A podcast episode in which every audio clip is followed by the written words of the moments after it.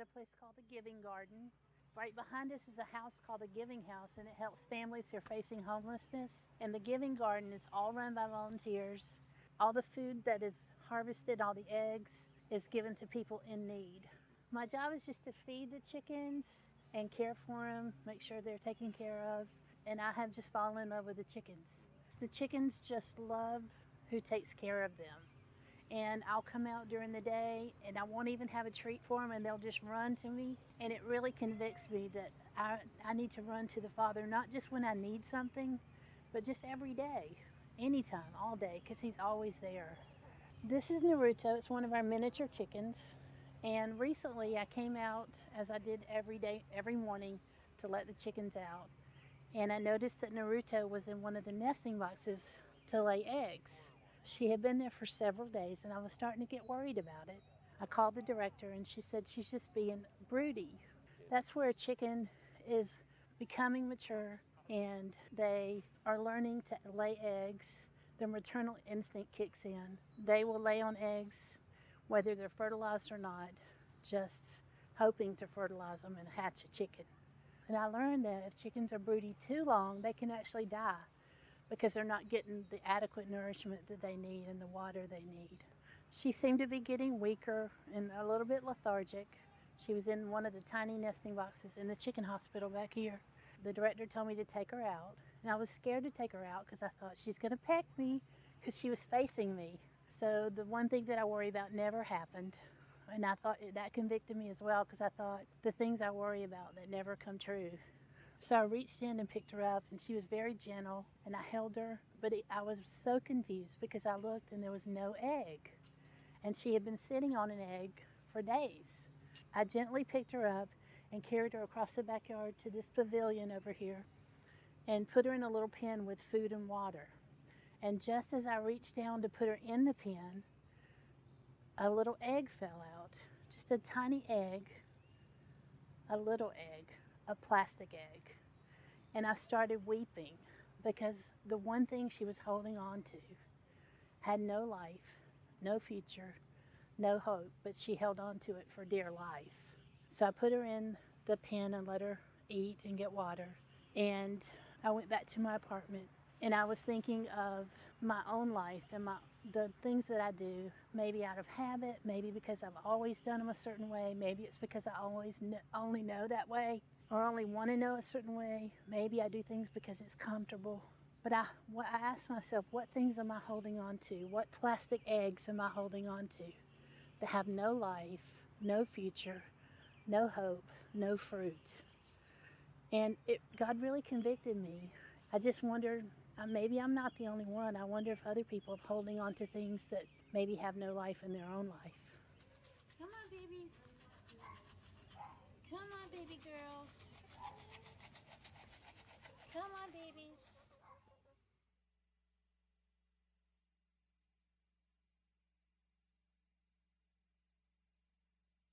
Verse 1.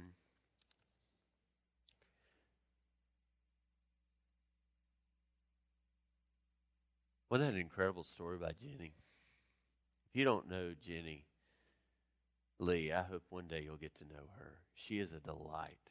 And I'll always remember when Allie came upstairs after they were doing a virtual call for their small groups, and Allie shared, You would not believe the story that Jenny just told our group. And I'm so thankful for that story.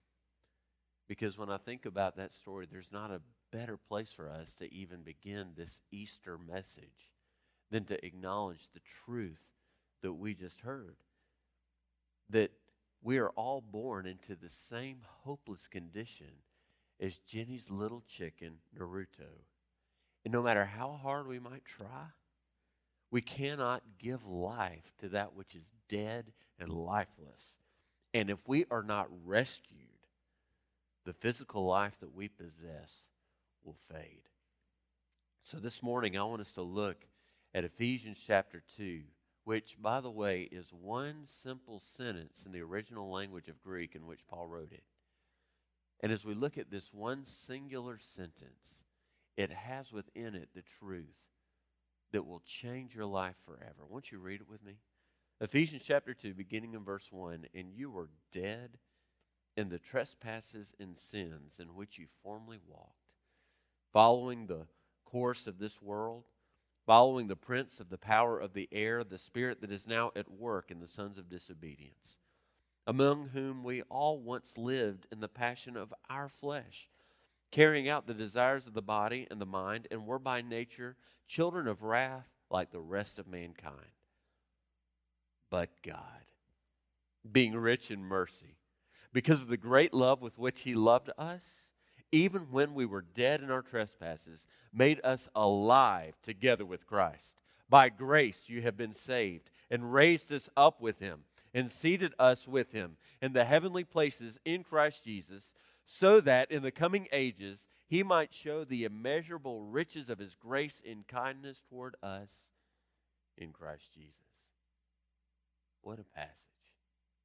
As you think about the incredible life changing truth of that one singular sentence, this is what I want you to remember. On this Easter Sunday morning, when you think about the resurrection, the resurrection is God's intervention and rescue of people on their way to certain death. This text, these seven verses, they capture the reason for Easter. These verses sing of resurrection. They show us the way to a life lived in the power of God. And thankfully, this life is marked not by suffering and death, but by eternal joy and eternal gladness. But if we're going to understand the fullness of it, we have to begin in the darkness of this passage and understand that there is no life without Jesus.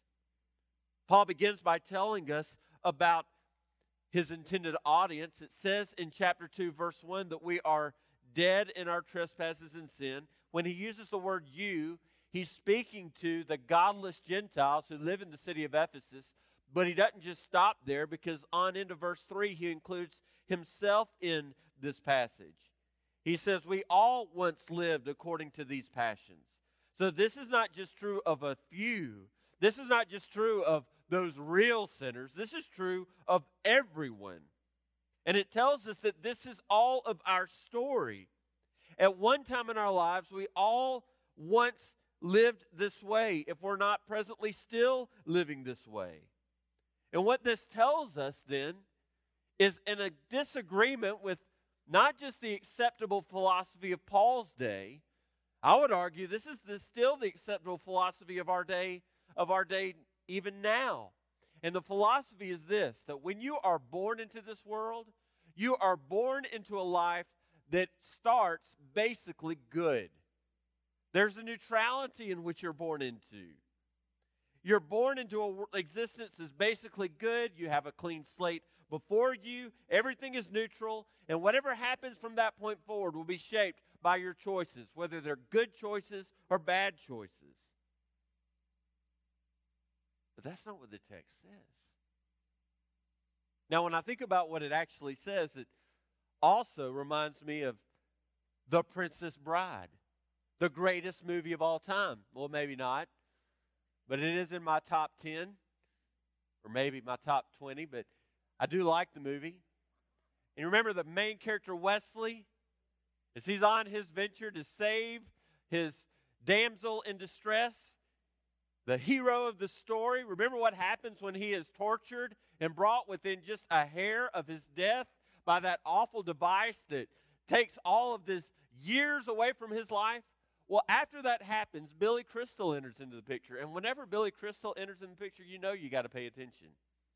He is the character Miracle Max. And when he looks at the hero Westley after his distressful situation, he looks at him and he assesses the situation and says that Westley's not dead, he's mostly dead. And he gives room for the fact that there's still hope for him.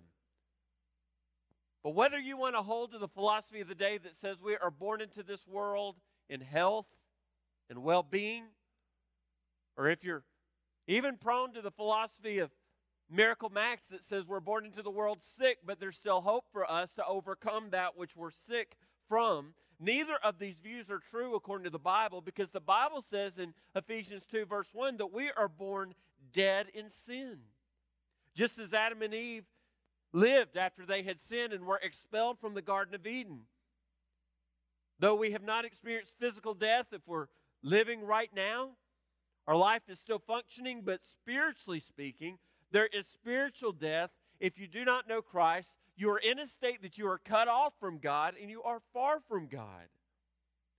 And the cause of this miserable state, according to chapter 2, verse 1, is that our lives are characterized by trespasses and sin.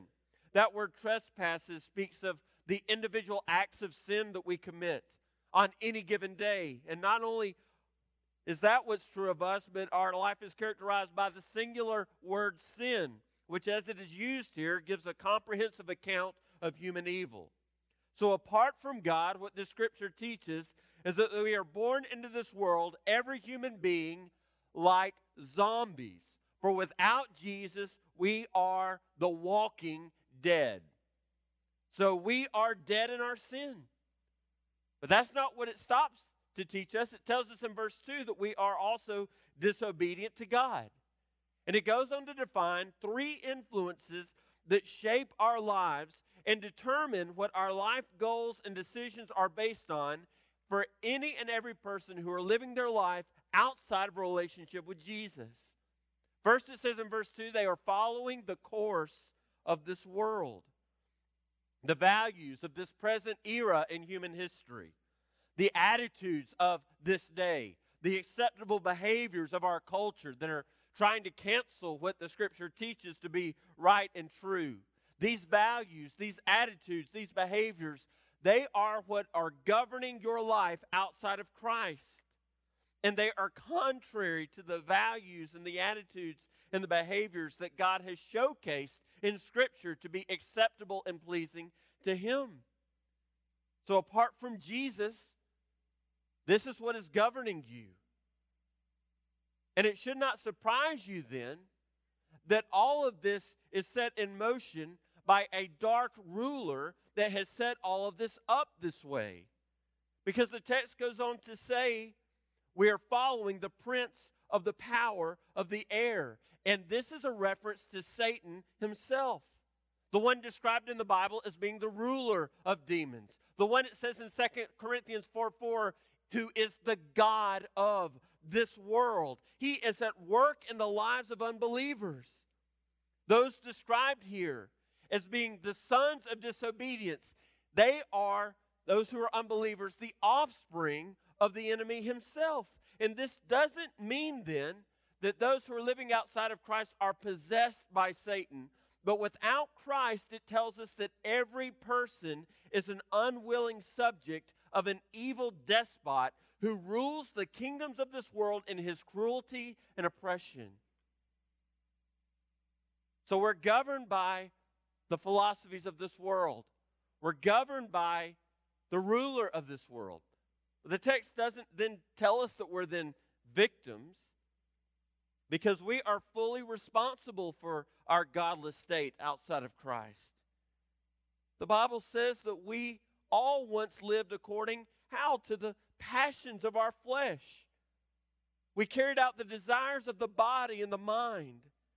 So, what that tells us is that we are governed by our fleshly pattern. And as we carry out these designs, I just want these these plans, these desires, I just want you to hear me. This tells us that we don't sin just because we have to, we sin because we want to. So, just as little Naruto was cursed by the unbreakable impulse to give his life to a plastic, lifeless egg, in this state of being far from God, we are dead in our sin. We are disobedient to God. And then the Bible tells us in verse 3 that we are doomed. We are children of wrath and a God of perfect justice who will one day judge the world for every rebellious act of sin will bring eternal punishment against everyone who is found guilty. So we need to understand life through the lens of Hebrews chapter 10, verse 31. We don't need to think of God as being this cosmic Mr. Rogers that just forgets about all these things. It says in Hebrews 10 that it is a fearful thing to fall into the hands of a living God. And this is what it says in these opening three verses. This isn't an easy message, is it? This is a dark truth. This is a hard thing. But now in verse 4, aren't you thankful for the conjunction? Because these are the greatest words in all the Bible. But God. That against a just like a diamond that is displayed against the black felt of these opening three verses. But God, while we were languishing, much like that little chicken Naruto, in this helpless state, the text now tells us that God comes to our rescue. For in Jesus, God gives life. We owe so much to what Christ has done. Every necessary step to reverse our hopeless condition, it has been accomplished in the finished work of Christ. Remember from verse 1 forward, we were dead, but God. We were in bondage to our godless culture, but God. We were bound to follow a prideful, self seeking, evil prince, but God.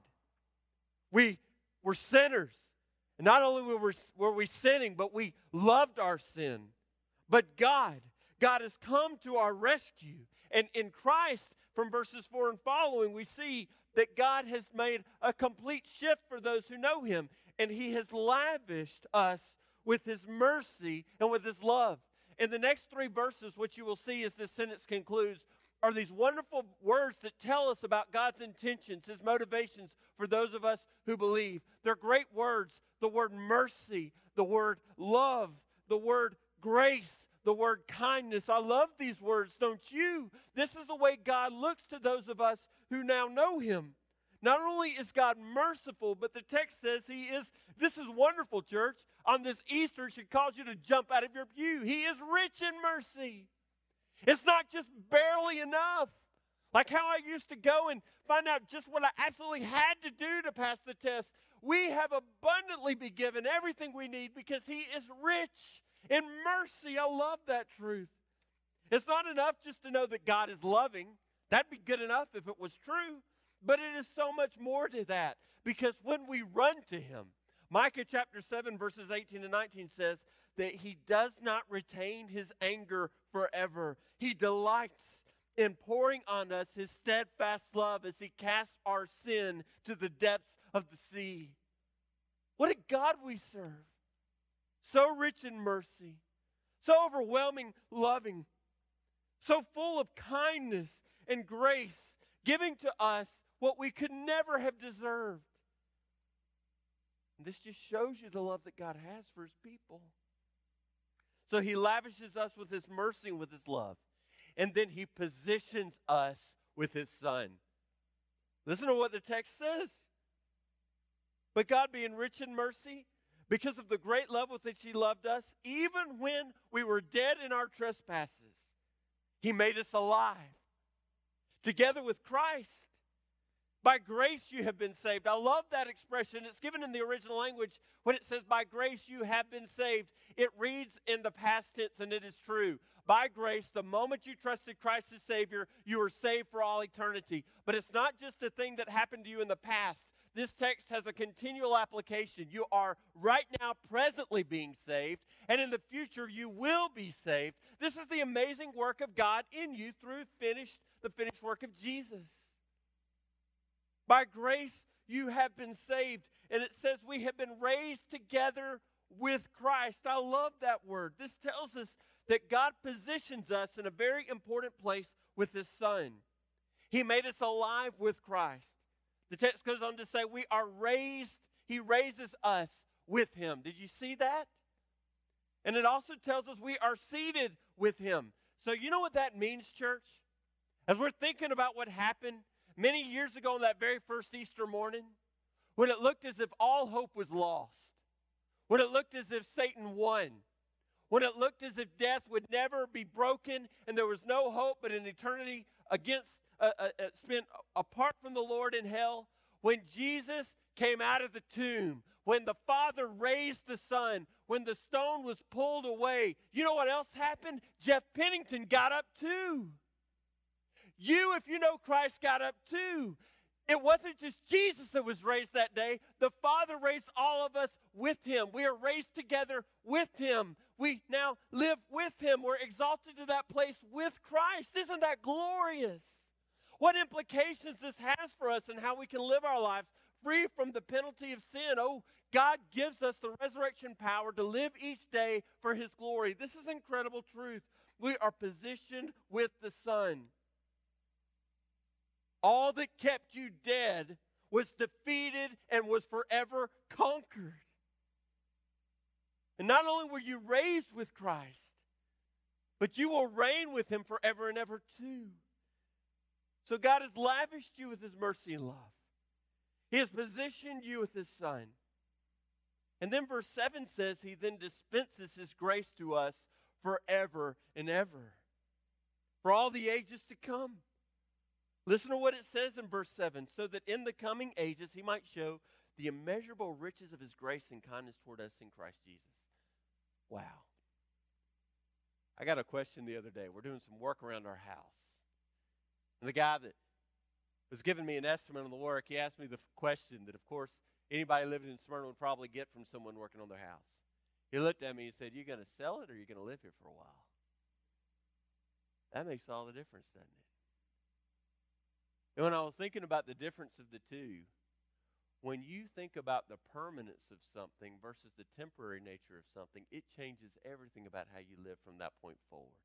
Church, do you know that not only do you have the rest of your life to look forward to living for Jesus, but you have all of eternity and all of the ages to come to receive the dispensation of God's grace forever and ever. When it talks about the ages that are coming, this isn't singular, this is plural. Think of the rolling in of the sea and every wave being another age to come. For all of eternity, we will be the ones demonstrating to all of the cosmos that God is so kind. Forever, this is true as you live with Him forever and ever. Even after the moon grows dark because it no longer has a sun to reflect its light, we will be ones who showcase the greatness and the kindness of God. Even when the sun grows cold because it has lived out its days and its gas no longer gives it the light for our solar system. Even beyond that, and for eons to follow, the ages to come, we will be the ones declaring the kindness of God and the work that He's done in us. This is a glorious, huge truth. God dispenses His grace to us forever. I love the way that F.F. F. Bruce, a great theologian, has put it. For the ages to come, like the rolling in of the waves of the sea, listen to this the society of pardoned rebels. And if you know Christ, aren't you glad you're a part of that society? Are designed by God to be the masterpiece of His goodness forever and ever and ever. What a sentence. What a passage. So when you're thinking about your life and how miserable it is to be so deeply cursed by that which is leading you to death, as was a little chicken named Naruto, the glory of the resurrection is that that doesn't have to be because God has intervened. And just as Jenny took that little chicken from that place of death and plucked her up out of that place and put her in a place where she could have life, the work of the Father through the Son Jesus has rescued you from that brooding over your own sinful existence, a curse that you could not break, desires that kept you constrained and imprisoned in Christ through the finished work of Jesus when he was raised from the day, picks you up out of that place of misery and brings you to a place of eternal bliss and joy in him. This is Easter. And this is the glory of the gospel. What a wonderful truth in Ephesians chapter 2. And as I try to sum it all up, it's this way. Whatever you think you can do to save yourself, you cannot. But thanks be to God because He has, and He's done it. Have you ever received Him as Savior and Lord? I want to ask you to bow your head and close your eyes.